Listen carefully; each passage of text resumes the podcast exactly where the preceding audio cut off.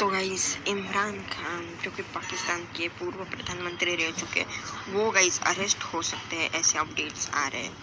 इस बारे में आपका क्या कहना है? मुझे एक बार कमेंट सेक्शन में ज़रूर बताना। ऐसे और इंटरेस्टिंग वीडियोस के लिए।